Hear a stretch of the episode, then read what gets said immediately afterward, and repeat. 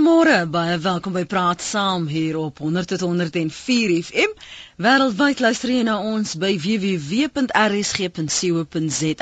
En sommer vroeg wil vir jou sê baie dankie dat jy RSG as jou gespreksgenoot gekies het. En as oom Bossie vanmôre luister, oom Bossie, ek het baie navrae oor jou gekry gister. Asseblief maak met my kontak hier by RSG. Ek soek jou besonderhede, maar jy moet direk met my skakel. Wel, 27 April is Vryheidsdag, maar dit is ook Pik Botha se 80ste verjaardag. 'n Eertydse kollega skryf oor hom. Pik soek center stage. Hy wil die bruid op elke troue wees en die lijk op elke begrafnis. 'n Kunstenaar, sê iemand anders, 'n skrywer en digter, 'n filosoof en romantikus. Hy kan ewe swartgallig ook wees. 'n Stel teenstrydighede. Dis beskrywings uit die boek Pokbota en sy tyd. Dit is saamgestel deur Teresa Papenfoos. Maar vanoggend kan jy jou eie gevolgtrekkings maak en gesels oor Pokbota se lief en leed, sy hoogtepunte en sy laagtepunte. Jy kan skakel op 0891104553. Kom ek sê hom stadiger? 0891104553. 553 'n draai maak op ons webblad www.rsg.co.za hou dit kort sodat ek dit kan lees en dat ons soveel moontlik mense geleentheid gee om saam te kan gesels. Andersins kan jy 'n SMS stuur na 3343 onthou net elke SMS kos jou R1.50 en ek sal nie verras wees as ons vandag 'n paar oud kollegas kry nie. Goeiemôre baie welkom by praat saam. Goeiemôre. Dis vroeg opstaan vir oggend, nê? Nee. Uh, nee, wat in in, in die laaste tyd uh, gaan ek gaan maar meestal baie laat slaap en dan staan ek 'n bietjie laat op, maar uh, dis 'n pragtige oggend hier in Pretoria. Ek het nou 'n paar aanhalings uit Pik en sy tyd met ons luisteraars gedeel en een ding wat elke keer vir my opkom is teenstrydighede. Mense sukkel om jou te beskryf. As jy nou nie so bekend was as 'n politikus of as 'n diplomaat nie, hoe sien jy jou lewe andersins ontvou het? Ek dink ek is baie belang gestel in die regte en was vir 'n kort tydjie uh, advokaat in die Hooggeregshof. Mhm. Mm en en daai daar en het rukkie gepraktiseer was lid van die Bali Raad ek het baie van die werk gehou. Uh en dan tweedens ek was uh, in die tyd wat ek nou politiek toe is in 1970 was ek alreeds aangestel as ons ambassadeur by die Verenigde Nasies. En dit het prys gegee om toe maar aan die politiek in te gaan op weer Forster en Dr. Hilgard Miller uh, se versoeke. Hmm uh, ek het nie ek het nie ek was nie lid van enige politieke party nie. Maar jy kon nog altyd jouself baie goed uitdruk. Juist toe op al op skool toe jy deel van die debatsvereniging was, so woorde en en digkuns het jy nog altyd na in die hart gelê. Jy weet net dat uh, in elkeen van ons is daar maar 'n voortdurende brandende versigtiging hinkering na iets groter as jouself of die lewe. Eh, as jy kyk na sonsondergange en die grootsheid van berge eh, en dan en dan sê jy vir jouself miskien het die skepper eh, die mens eintlik so skep sodat daar waardering kon wees vir die skepper se skilderstukke vir musiek vir dit wat dit wat mooi is en, en edel is in jou lewe maar dieselfde tyd ongelukkig dit dan ook die ander hoe sal ek sê instinkte in ons hmm. om seer te maak en te vermink en baas te speel. En tussen hierdie twee pole moet die mens beweeg. En en tussen dit kom daar dan in die mense se denke gedagtes jy weet oor jou eie oor jou eie swakhede jou eie tekortkominge en aan die ander kant kry jy geleenthede om weer hier te klim en dan moet jy dit aangryp en, en jou bes te gee maar nooit ooit nooit ooit uh, moet jy jouself belangriker ag as as as ander mense nie. Dan dan oortree jy 'n basiese lewensreël wat maak dat jy dalk besluite neem en in rigtings beweeg wat onderdrukkend van aard is en onaangenaam is vir ander mense Ek vir net vir ons luisteraars wat dalk nuut tot die program is, ek genooi gewoonlik 'n gas as 'n profielgas en die luisteraars kry die geleentheid om direk te gesels met die die gas. En hoewel ek nou my voorbereiding doen en en natuurlik baie geïnteresseerd is in meeste van in al die die gaste wat ek nooi want ek dink hulle bring 'n ander dinamika na praat saam se profile. Ek wil vir ons luisteraars sê hier's jou kans om direk met Pikbota te gesels. Daar's al baie gesê, gespekuleer. En hy het homself bewillig om te sê maar ek sal 'n uur afstaan voor ek nog my 80ste verjaarsdag vier, gesels ek graag met praat saam se luisteraars. So bel gerus op 0891104553 gaan probeer om herhaling van vrae te vermy sodat ons ten minste, dis baie moeilik om sy hele lewe tot op hede te dek, maar so minste ten minste die grepe van die hoogte en die laagtepunte in sy lief en sy leed met jou te kan deel. So jou SMS'e is welkom 3343 elke SMS kos jou R1.50 en uh, Is mos daarom nou bekend as iemand wat baie kan praat. So asseblief laat die luisteraars eers hulle vrae stel en dan reageer jy daarop, hoor. Hier is Dion van Johannesburg. Môre Dion, praat gerus saam. Môre Lenet en ook môre aan meneer Botha. Ag ek wil net twee vinnige vrae meneer Botha vra. Ek kan onthou in my beginjare in in in althans in die beginjare van die 90s het ek uh, het ek 'n weermagkamp gedoen en die kommandant het aan ons 'n telegram of 'n skrywe uh, voorgeles van meneer Botha waarin hy ons geluk gewens het vir die oorwinning wat ons in die destydse Suid-Afrika uh, uh, behaal het. Ek wil net vinnig vir hom vra, dink hy dit was 'n oorwinning vir vryheid en demokrasie in die Suid-Afrikaanse streek toe die troepe onttrek het en toe Suidwes onafhanklik geword het? En my tweede vraag is binne die liberale groep as ek dit nou tussen aanhalingstekens kan definieer uh kom ons sê maar die EW de Klerk groep binne die nasionale party en homself ingesluit wat besluit het daar moet verandering kom was EW van Sail Slabbert uh deel daarvan? Uh ag ek ek bedoel meneer van Sail Slabbert jammer. Uh was hy deel van daardie groep en tot in watter mate het hy wel 'n uh, uh, 'n positiewe en 'n direkte rol gespeel Baie dankie. Goed Dion, baie dankie. Kom ons staan daar by stil meneer Botha. Ja, hierdie vriend vra vra regtig twee uh ek noem dit brandpunt vra. Mm. Uh en die uh in die eerste plek daar word dan dis daar sien ek in al die koerante heel wat geskryf en gedebatteer oor oor die sogenaamde bosoorlog. Nou daar was 'n verskil in basiese uitgangspunt tussen die departement buitelandse sake uh, en ons militêre mense. En die sin dat die departement buitelandse sake het nog altyd geglo dat jy dispute, rusies tussen state en lande uh, deur onderhandeling moet besleg terwyl jou militêre opset is iets wat anders hulle te militêre doelwit met middele wat hulle nodig het en dan gaan hulle om daardie doelwit te bereik met natuurlike geweldsaanslag.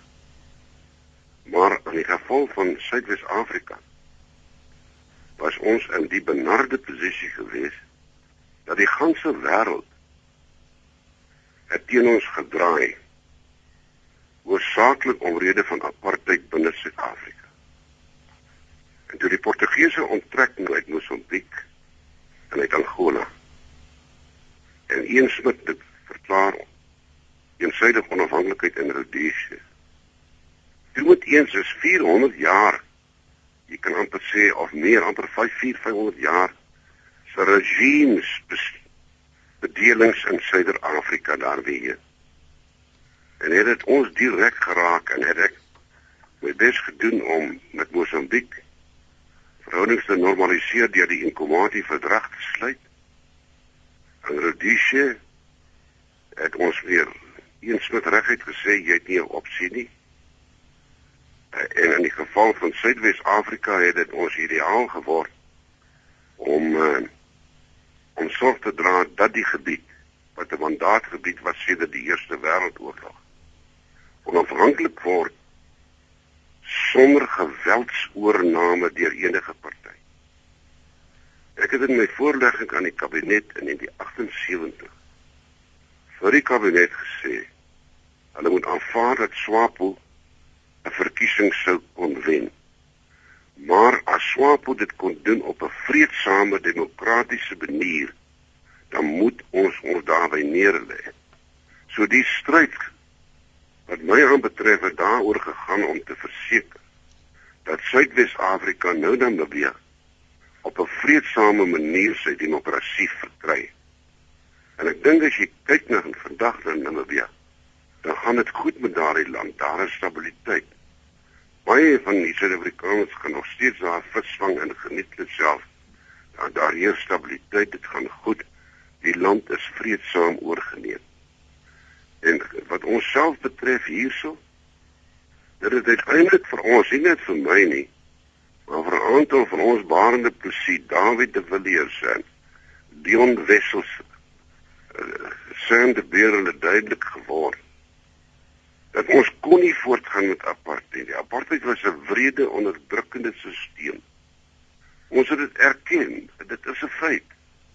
Ons ons is ingekerker deur apartheid in die sin dat ons met met wetgewing mense se regte ingeperk regte toegeken het op basis van die kleur van jou vel wat op geen manier geregverdig kon word nie.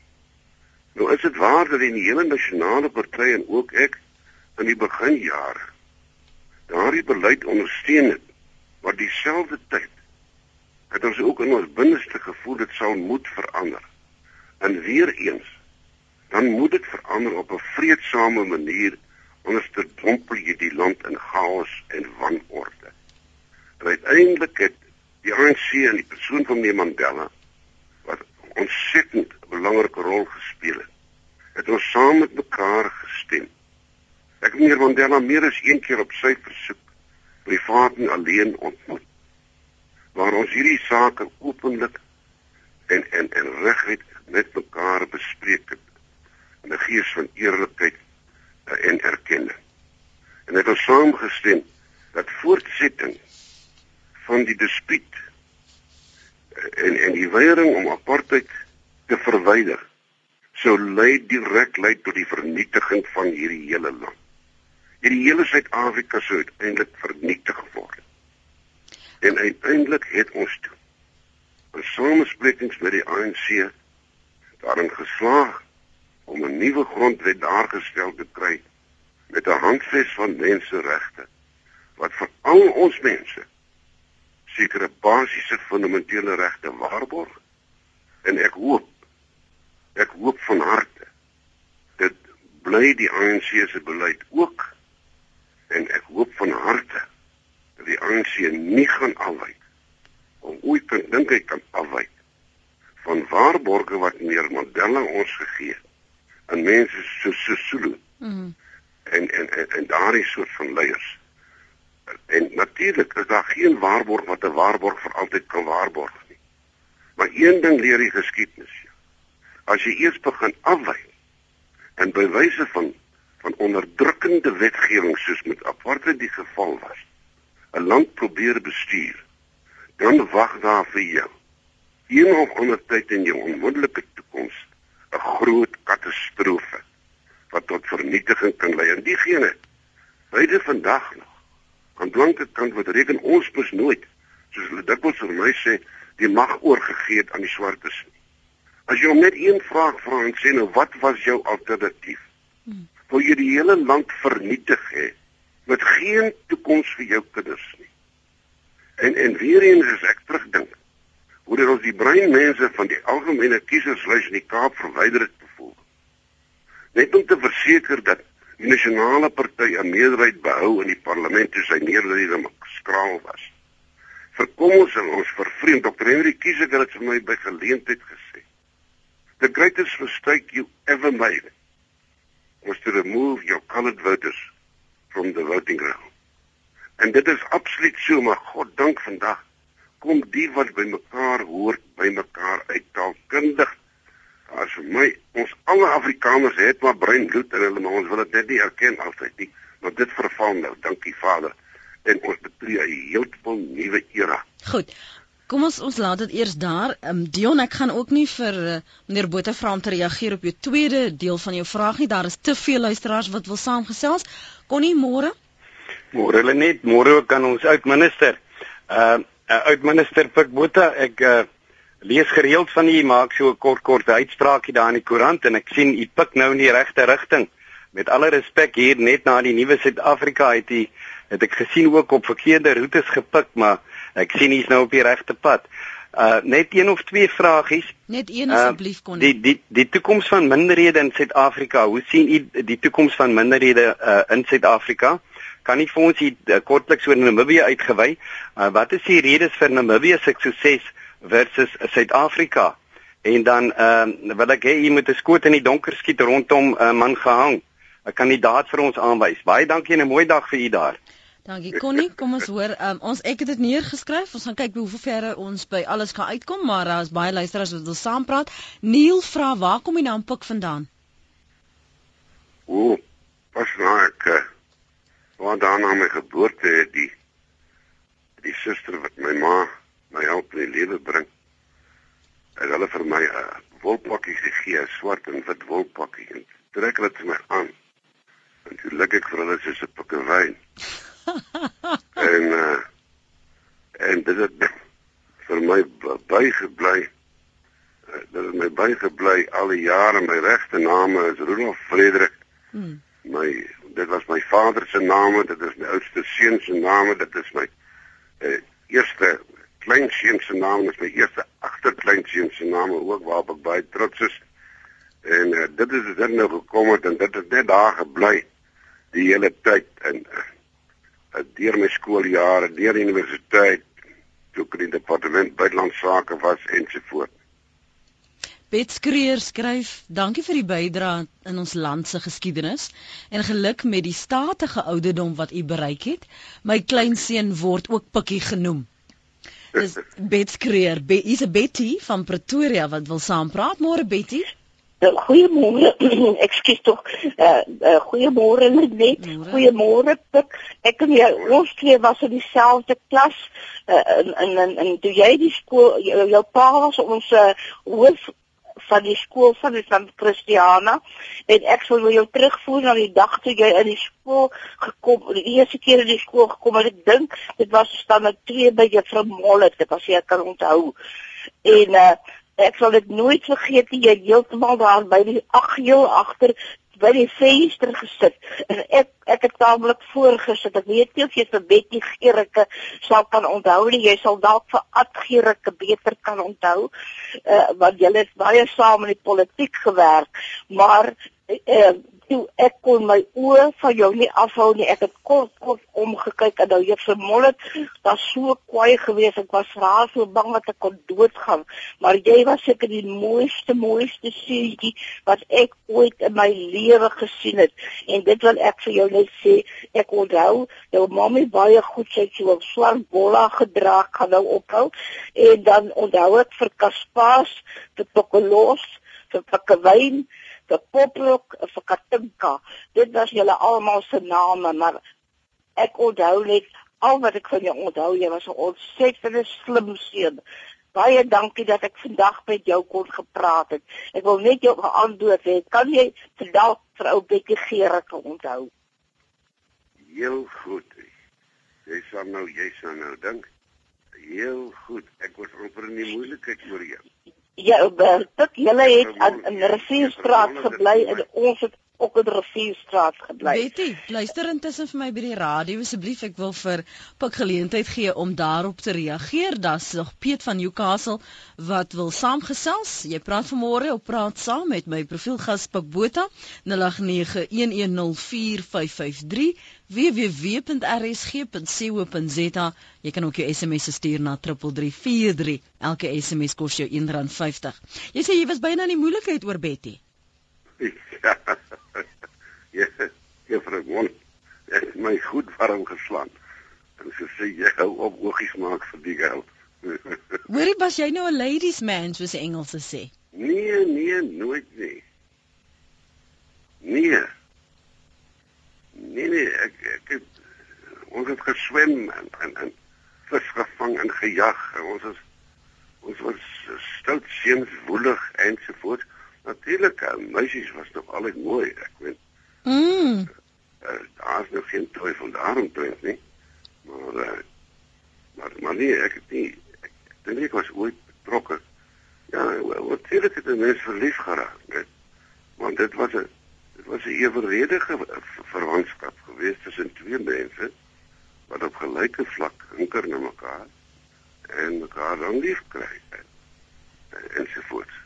Het jy altyd gedigte geskryf as jy nou iemand die 'n vrou die hof wou maak? Ja, nee, ek het gehou daarvan. En ek het nou nog van die gerugte en en en, en so aan want dit gee uit in van 'n mens se innerlike belewenis wat alle mans wat verlief raak verlang maar by skilder, by singe dingetjie. Mm. Ander maak 'n beeldjie. Party koop 'n persent. Party skryf 'n gediggie. Hans sê, vra asseblief vir Pik of hy nog sy ere militêre brigadier uniform en medaljes het. Nee, was ere kolonel. Ere kolonel. Het jy nog daardie uniforms en jou medaljes?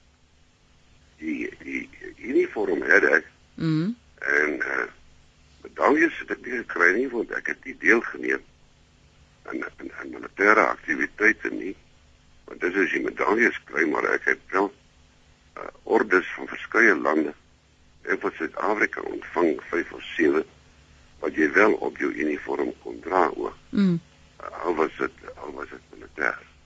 En jou plakboeke van jou loopbaan, hou jy nog vol daarmee? my my wyle eerste vrou uh, het uh, ek dink jy's oor die oor die 200 plakboeke het sy van my lewe gehou So hoor ek ja. Is steeds beskikbaar en die dame Teresa Papenfoos wat die boek oor my gaan skryf het het uh, vir 6 jaar toegang tot hierdie argiewe gehad sy was dus in staat om om uit die koerante dit wat vandag gebeur het Mm. kon sy uitsniffel en kry. Dit was uh, nie so gunstig vir my nie, maar dit is hoe die lewe was. Dit is nie 'n autobiografie biografie nie, dit is haar werk en, en, en sy gee weer gawe vir sy studeer dit en het uh, koerante van die tyd van die dag soos dit gister gebeur het daardie opinie publiseer sy en uh, ek lê my daarby neer Kom ons gee vir Piet van Newcastle geleentheid om saam te gesels kon nie. Ek het nie van jou vrae vergeet nie. Piet, môre? Uh goeiemôre jong. Uh ek het 'n vragie daar wat ek aan minister Botha wil vra. Mhm. Uh minister, uh ek is een van die vele ontnugterde Suid-Afrikaners in die nuwe Suid-Afrika. Maar nou is ek ook ontnugter oor die ou Suid-Afrika. Want soos wat ons hoor word daar sulke beweringe gemaak dat die ou Suid-Afrika net so korrup was soos die nuwe soos die nuwe Suid-Afrika. En in my hart is dit iets wat ek moeilik wil sluk. Gee 'n bietjie vir ons uitklaring, is dit regtig so of is dit nie so nie? Nee, die ou Suid-Afrika was onbillik en onregverdig. Met sy wetgewing, vat nou die padsette. Jy kan nie maak dit 'n misdaad vir 'n man om sy pas in sy kamer te vergeet as hy net 'n pakkie sigarette wil gaan koop by die kafee en dan word hy gearresteer. Maar korrup moet ek eerlik vir u sê, die paar gevalle oor 'n paar jaar is onmiddellik deur regters ondersoek. Het bevindings gemaak. Die hoofde van departemente, die staatsamptenare was nie een 'n politikus nie. Ek was in buitelandse sake ook nie 'n politikus nie. Ek het nie aan 'n party behoort. Ek het later by die party aangesluit nadat meneer Foster hulle en Ben Skoon my gevra het om politiek te, te kom omdat daar so 'n gebrek in die nasionale party was aan 'n aan 'n wêreldsiening of gebeurtenisse in die wêreld. Maar dit daar gelaat. Dit maak my ook diep seer as ek lees dat die dat daar grootskaalse korrupsie was. Ek sou graag wil weet dat diegene wat dit beweer asseblief vir ons die feite daaromtrent voorlê. Daar is geen minister. Daar is geen hoe sou ek sê, 'n gesiene politikus van my tyd wat ooit 'n ryk man geword het. Hendrik Skoon was 'n ryk man, hy hoofde van sy suksesvolle plaasboerdery wat hy bedryf het voor hy politiek toe is. En daar benewens was ons almal maar net salarismense, uh, insluitende myself. En dit dit die staatsamptenare was nie politici nie. Hulle is permanent aangestel uit hoofde van hulle kundigheid in elke departement. Ek praat nou nie van die wetgewing wat onbillik was nie, maar en nywerheid, jou spoorweë. Die land het 'n infrastruktuur gehad, die beste in Afrika. Die mees vooruitstrewende in Afrika, sy hawens, sy lughawens, sy paaie, sy hospitale. Selfs uh, Dr. Mampela Ramphele, 'n groot groot swart uh, uh, leier in hierdie land, daardie dame sy kom en sê dat bande onderwys het die swart mense beter toegerus as die huidige regering se beleid. Nou stel u nou voor dat 'n leiersfiguur, 'n intellektuele leiersfiguur onder ons swart mense onder ons swart landgenote, Dr. Mandela Ramphele kom tot daardie konklusie. Dan dan jy sien ons mense lyk my dat die vermoë verloor om feite te skei van nydigheid. En dit is een van ons grootste probleme. Ons moet by die feite bly. En die huidige ontsettende grootskaalse korrupsie het as feitelik beleid geword. Dit is aanvaarbaar geword. Dwars deur hierdie land en dit is nie net die politici of besluitnemers. Ek sien nou vir hierdie private sektor moet hulle self ook ondersoek. Want wie is dit wat die omkoopgeld Dankie vir die saamgesels Piet. Ek gaan jou groet uh, want ons het nog 'n paar oproepe en SMS'e en e-posse. Dis praat saam hier op RSG. Dis byna 25 minute voor 9 en uh, jy luister ver oggend na meneer Pik Botha, ons eertydste minister van buitelandse sake. Natuurlik baie ander titels en omskrywings. Ons het nie genoeg plek om hom uh, vanoggend te te besing nie en jou vrae te vra nie, maar ons vir die wat kan inbel en die wat kan e-posse stuur, die kry geleentheid. Sampe en John Golden skryf: "Hartlike gelukwense minister Pik. Ons dink met groot vreugde aan die historiese ervarings wat ons saam met jou gehad het in die parlement. Ook van die hoogtepunte was jou besoeke in Athene en Duitsland tydens ons ambassadeurskap. Jou toegeneentheid teenoor jou medemens en jou visionêre insigte en leierskap is eienskappe wat ons nooit sal vergeet nie. Die feit dat ons lewenspaaie kon kruis is 'n voorreg wat ons en ons kinders nooit sal vergeet nie. Dan skryf Dr. Danny Titus, meneer Botha, my opregte waardering vir u lewe en waardevolle insigte. Ons hoef natuurlik nie altyd met mekaar saam te stem nie, maar God dank ons kan mekaar as Suid-Afrikaners respekteer en waardeer. U rol in die oorgang na ons demokrasie is na my mening onbekend aan te veel Suid-Afrikaners vandag. Ek hoop van harte dat ons reg sal laat geskied aan die fenomeen Pikbota. Baie geluk met u 80ste verjaardag. Natuurlik is die 80ste verjaarsdag op 27 April, Vrydag, net so oor 'n paar weke. Anoniem van die strand, goeiemôre. Uh goeiemôre Lenette, goeiemôre meneer die minister, want ek ken nie nog altyd as minister Pikbota. Ek praat as 'n oud Suidwester en ek wil vir jou ook eersins dankie sê vir die insette wat jy gelewer het by die Wêreldhof in die vroeë 80's toe 'n jong advokaat was. 'n Fantastiese uitslag. Maar toe in die Suidwes opset, uh die ou DTA Republikeinse party waarvan ek trots was om 'n deel te wees saam met Dirk Majulle. En ons was die eerste party wat die wet op gemengde huwelik geskraap het. En toe het ons in Suidwes 'n uh, drie stelsel gehad. Derde vlak, tweede vlak, eerste vlak waarvan die aktuur die nasionale party gedeelte sterk vasgeklem het aan sekere tweede vlak owerhede. Toe in 1984 toe was Dani Houg was toe die administrateur-generaal daar gewees. En uit die uh destydse DTA het dit toe gekom en het hulle die tweede vlak owerhede wou hulle alles skrap. En dit is toe gevee toe.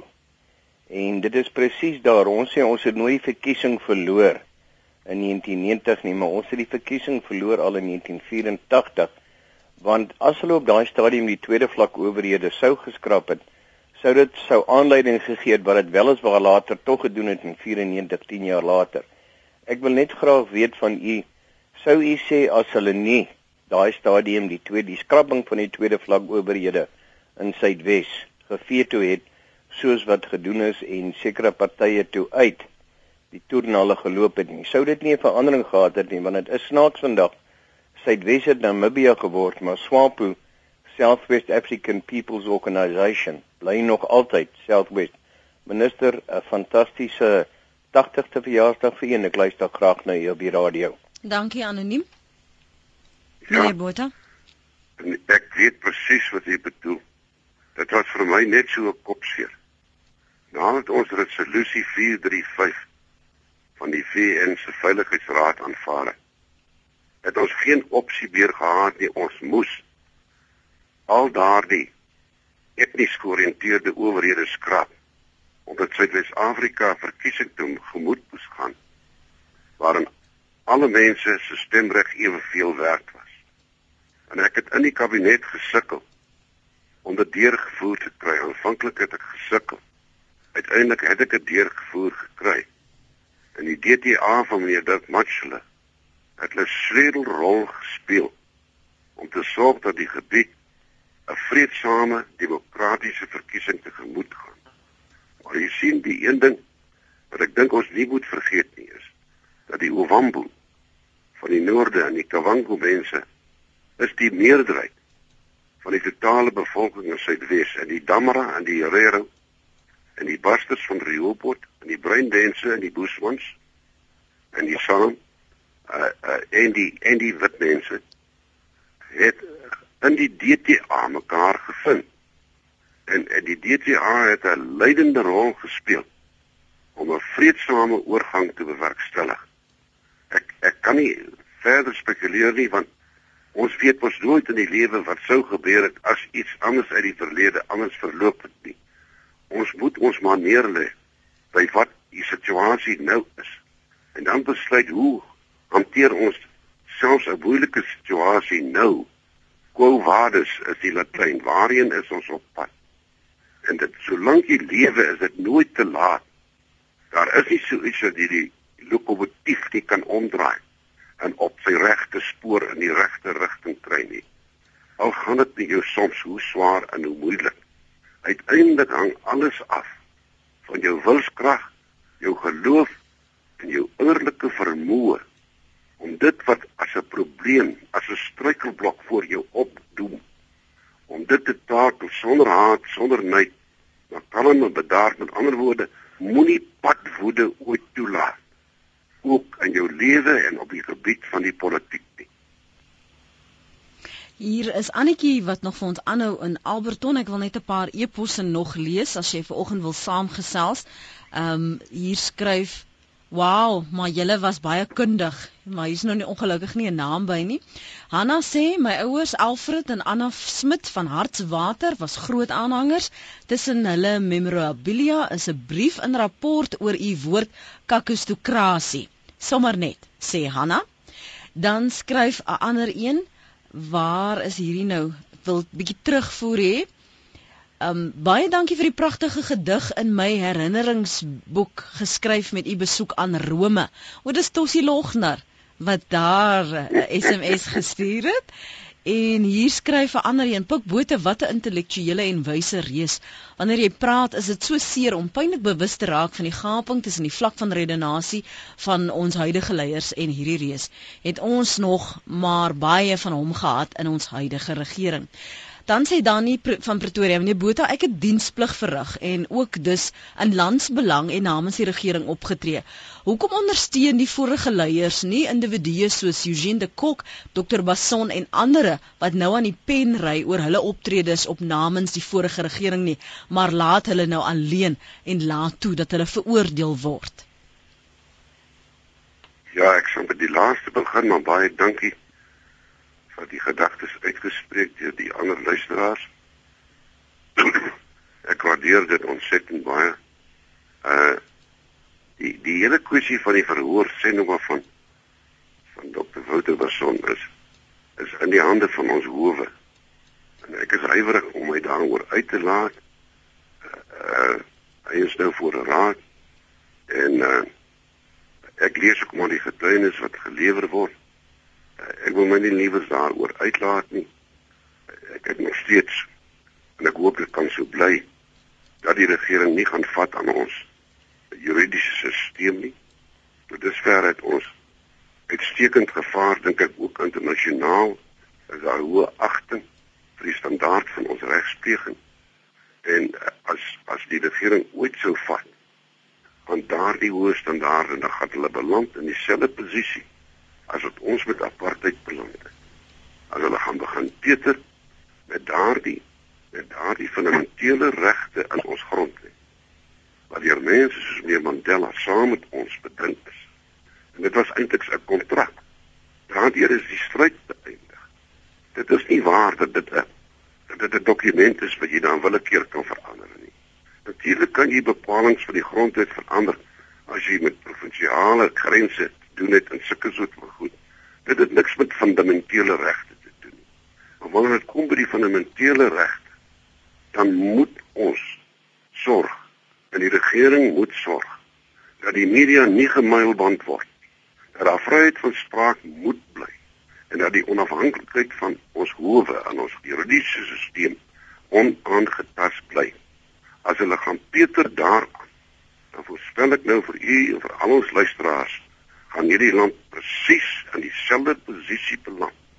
Internasionaal uiteindelik, daar was nou weer 3 afgraderings hmm. van die uh, kredietgraderings uh, agentskappe wat ons vooruitsigte afgegradeer het hierdie hierdie soort van tendens gaan voortgaan na mate ons begin groter skuld aangaan om sosiale dienste te lewer uh, en ons uitgawes so op te stoot dat ons ekonomie dit nie kan bybring nie en as en as hospitale en die onderwysstelsel en geslaggate in ons paaie en elektrisiteitsvoorsiening so vaardig kon uitgevoer word soos wat die belastinggader ons belastings ingaarde, dan was hierdie land 'n modelstaat gewees.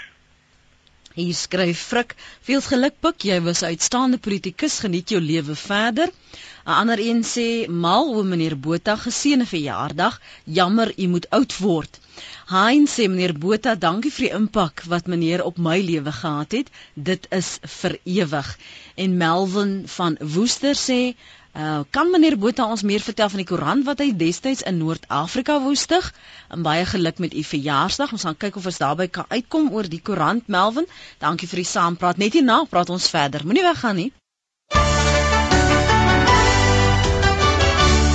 Welkom terug by Praat Saam. Vanoggend ons profielgas, oudminister Pik Botha. Jy kan saampraat op 0891104553 en jy kan ook dit raai maak op ons webblad www.rsg.co.za of jou SMS stuur na 3343. Dit kos jou wel R1.50. Kom ons hoor wat sê Annetjie, sy's op Alberton. Môre Annetjie. Môre Lenet, môre meneer Pik Botha. Uh, ek het net graag 'n vraagie wat ek wil vra. Ehm um, dit is nou al sedert ehm um, uh laas jaar ehm um, November maand 24 jaar sedert die Helderberg geval het die vliegongeluk. Mm. En ons naasbestaandes wat nou betrokke was by die insident. Uh hoekom is dit nou 24 jaar? Ons weet nou al van al die gerugte wat die ronde doen en en sekere feite laat daar wel iets ongehoords plaasgevind het aan boord die Helderberg. Hoe is dit laat geen een van die regeringsamptenare en miskien dan ook u meneer Pikbota wat 'n uh, eh, minister van buitelandse sake was op daardie stadium nog niks geopenbaar het in verband met werklik gebeur het aan boord die vliegtuig nie. Ons Anneke, wil graag 'n bietjie antwoorde hê. Luister by die radio asseblief. Dankie, Dankie vir die oproep. Ek gee gou vir haar geleentheid om by die radio te kom sodat sy um, kan hoor wat die antwoord is en dan is daar nog 'n paar e-posse wat ek nou-nou gaan deel, maar kom ek gee vir jou kans, eh, meneer Botha? Ja, ek is bewus van daardie van daardie suspicies. Maar weer eens kan ek net meld dat uh, daar was 'n baie behoorlike en deurtassende uh, ondersoek gewees. Uh deur deskundiges. En uiteindelik moet jy jou neerlet en sê jy oor ander getuienis kan beskik. Ek is nie bewus van enige aanvaarbare getuienis wat enigsins aandui dat tot 'n ander bevinding gekom kon word as die bevinding van daardie uh kommissie van ondersoek wat alles ondersoek het toe dit gebeur het nie. Ek ek het self na Mauritius gevlieg om 'n kerkdiens daar by te woon in die hoogste agtergaan. Want ek het in daai selfde vliegtuig gevlieg uh, 'n maand of 2, 3 voor die tyd uh, na Europa toe vir belangrike samesprekings. En uh ek het ek het vriende gehad wat uh, geliefdes verloor het. So ek kan u verseker ek het alle simpatie met u sien. Ek wil net ek wil net maan of liewers versoek dat u weer gaan kyk na die bevindinge van die kommissie van ondersoek wat baie deeglik ingegaan het en lank lank is daar gespook om daardie stem uh, opname 'n uh, kaset uiteindelik uit die diepsee op die diepsee vir ek kan onthou die die die getuienis wat beskikbaar was is gepubliseer en dui nie aan op enige onreëlmatigheid nie. En en as enige een oor sulke feite beskik of getuienis beskik, dan wil ek net sê kom dan liewer asseblief na vore daarmee sodat die deskundiges op die gebied van hulle is daar vandag nog in die land en daar is nuus kan dit ondersoek en, en ontleed maar ek is nie in 'n posisie om vir u te kan sê of dit waar is of nie waar is nie. Ek wil teruggaan na 'n vraag van Connie vroeër in die program waar hy vervra het oor Namibië. Hy hy het die term sukses gebruik en vir my is dit relatief want as hy hy vra dat jy moet uitbrei op die sukses van Namibië teenoor Suid-Afrika. Wat doen hulle of wat het hulle reg gedoen wat Suid-Afrika kon sês nie reg kry nie? Ek dink in die eerste plek hulle bly by die grondbeginsels van hulle grondwet by die fundamentele regte in die grondwet. Sover ek dit het. En hulle bestuur die land betreklik goed. In die sin Windhoek is die skoonste stad in Afrika. Dit steek ons in die skande as jy ry rondom Pretoria en Johannesburg. Ek wil liewers oor die ander stede nie praat nie. En jy sien die gebors, die plastiek wat uitgesmy word uit motorvoertuie. Lê aan die kante op jou sypaadjies. En jy gaan na Windhoek toe. As jy in Windhoek 'n sigaretstomp deur jou karvenster gooi, dan kan hulle jou arresteer en beboet. En Windhoek word ook bestuur deur 'n swart 'n uh, 'n uh, burgemeester. So dit gaan nie oor ras hier nie. Dit gaan suiwer daarom dat ons wragtig nie eers hierdie relatiewe klein eenvoudige taak wil aanvaar Net soos daardie burgemeester van New York destyds gesê het, kom ons begin deur die gebreekte vensters reg te maak. En daardeur het hy die misdaadsyfer van New York uiteindelik laat daal.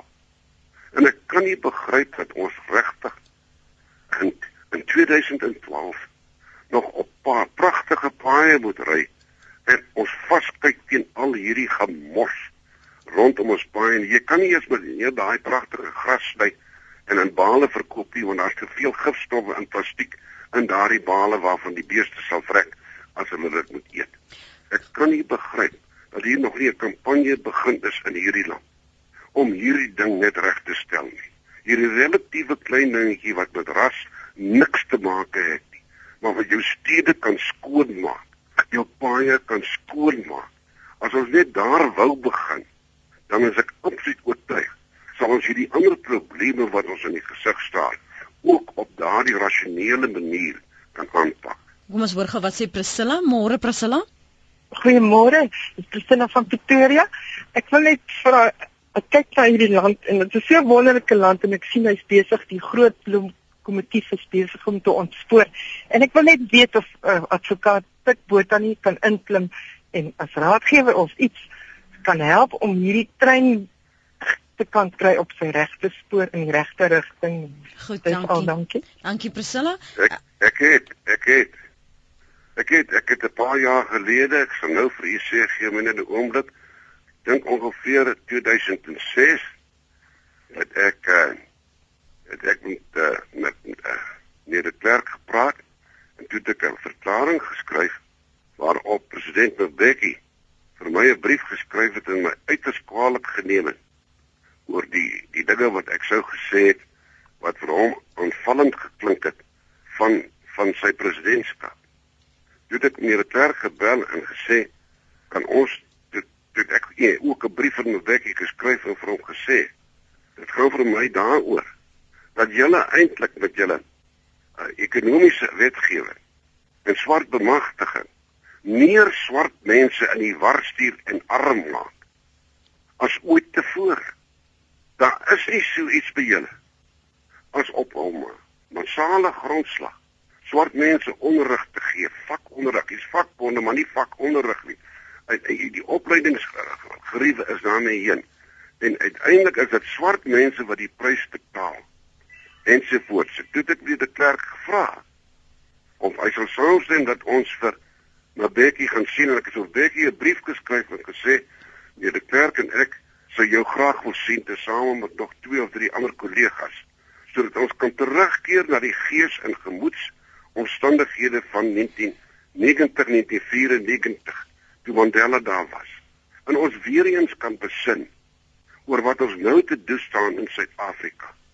Om swart mense se armoede te verlig, om werk te skep, om misdaad meer effektief te bekamp, om 'n beter onderwysstelsel daar gestel te kry, om te sorg dat ons hospitale behoorlik funksioneer soos dit altyd gefunksioneer het. Om en nee, Bekkie het nooit geantwoord daarop. Kortliks 'n uh, eh, SMS, ons moet nou klaar maak uh, meneer Botha. Ek is 'n meisie Sandy van Retreat in Kaapstad. Ek was op 'n kanien daar tyd en dit gehardloop as ek hom op TV gehoor het. Mooi stem en mooi man. Gehoop hy sal ons uh, president geword het. Die Here seën u, skryf Sandy van Retreat. Wou jy nie maar diep daar in jou hart tog eerste minister wees nie?